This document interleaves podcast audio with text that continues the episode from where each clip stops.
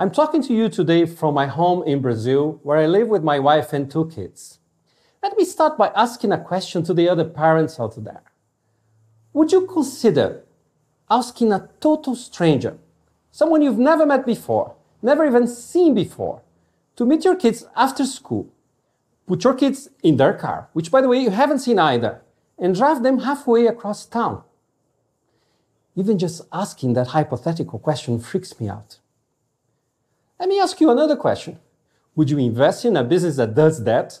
Have strangers driving kids around town?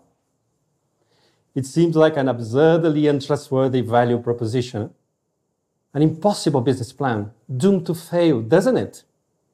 Well, this may come as a surprise to you, but back in 2014, three moms started a company called HopSkipDrive with, with this exact model. It served 1 million customers and in February 2020 raised $22 million and expanded to several cities in the US. Is the business foolproof? Well, no business is, but it's good enough to keep growing. How did they do that? How did they create trust in what many of us believe is one of the most inherently untrustworthy situations possible? The short answer they built trust in the overall system. Customers don't necessarily trust hop-skip drivers, that will be relational trust, but they do trust the HopSkipDrive system, what we call systemic trust, and that's what makes it work. I am fascinated by this. Here in Brazil, people these days tend to say that trust is a rare commodity. I don't think we are alone. Trust appears to have broken down all around us. And yet, the concept of trust has never been so fashionable. But what is trust really? Is it a feeling, an invisible part of our human DNA or culture, or this quasi spiritual thing like the Force in Star Wars? Or is it really something more concrete? I am an engineer and a consultant, worse still, with a PhD, so sorry about that.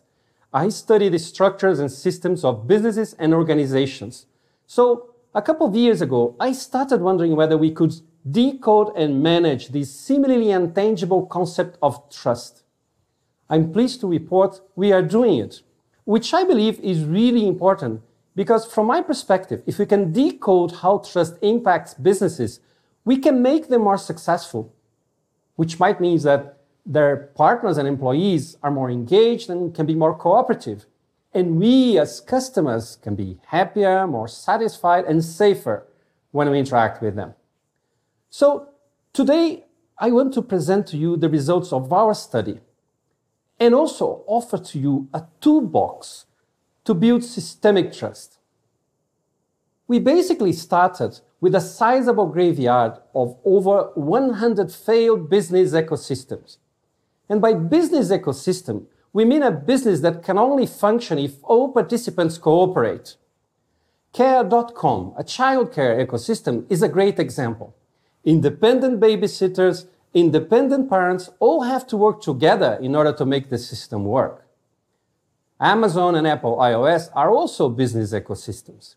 It is that necessary cooperation that makes those business ecosystems a perfect laboratory to study trust.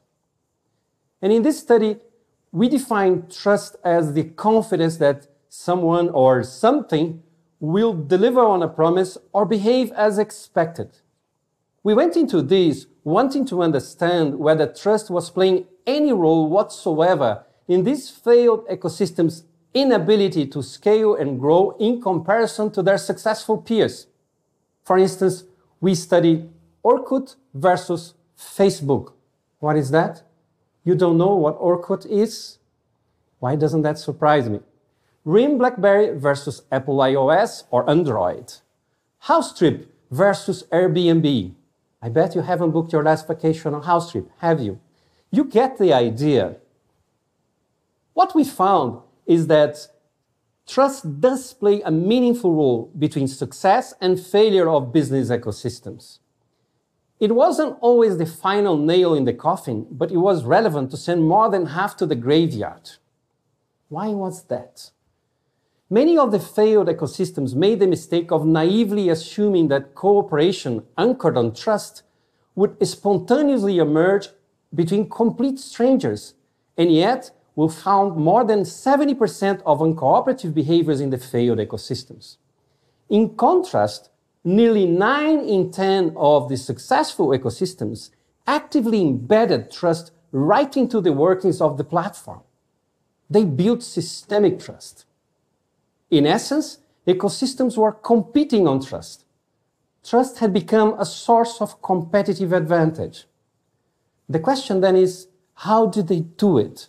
How did they design for trust?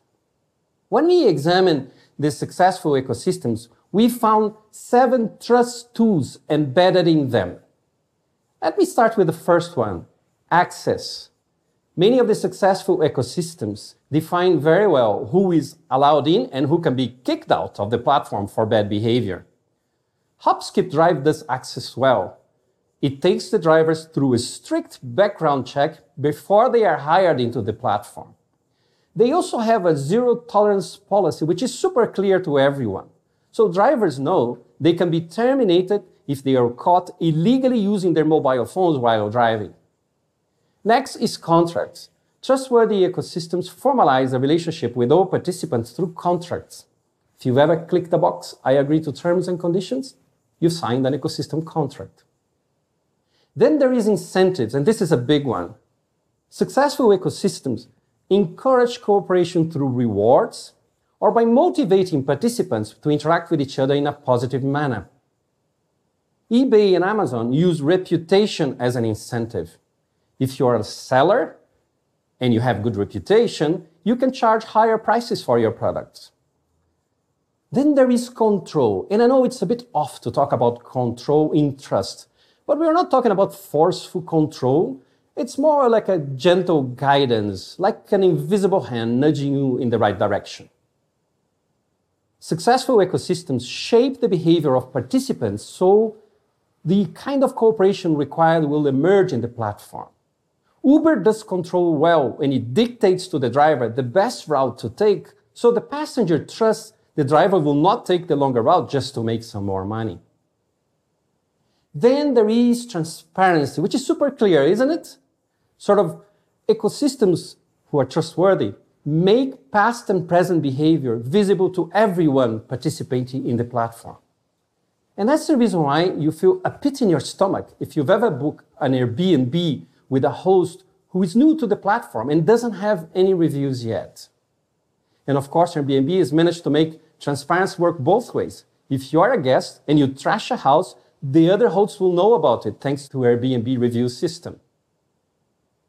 Then there is intermediation. How does the platform act as a middleman in the moments of truth of cooperation?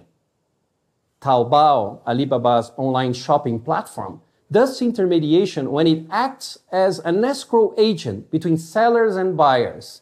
It basically holds the seller's money until the buyer says she is satisfied with the product. Last but not least, mitigation. How does the platform handle mishaps or prevent them from happening in the first place? Did you know that LiveAuctioneers, an auctions platform for arts, collectibles, and antiques, has a broad protection program that guarantees payments on the platform? That's an example of mitigation. So those are the seven trust tools, the toolbox. Even more interesting is how they appeared combined in a successful ecosystem we studied. On the one hand, there is no silver bullet, no single tool that can solve for trust. On the other hand, you don't need the seven tool to be successful. You need 3.6 on average. So how do you pick? It depends on the kind of ecosystem you are designing. If interactions among the participants is key, like in most social media ecosystems, you will require a combination of access, transparency, and control in order to be successful.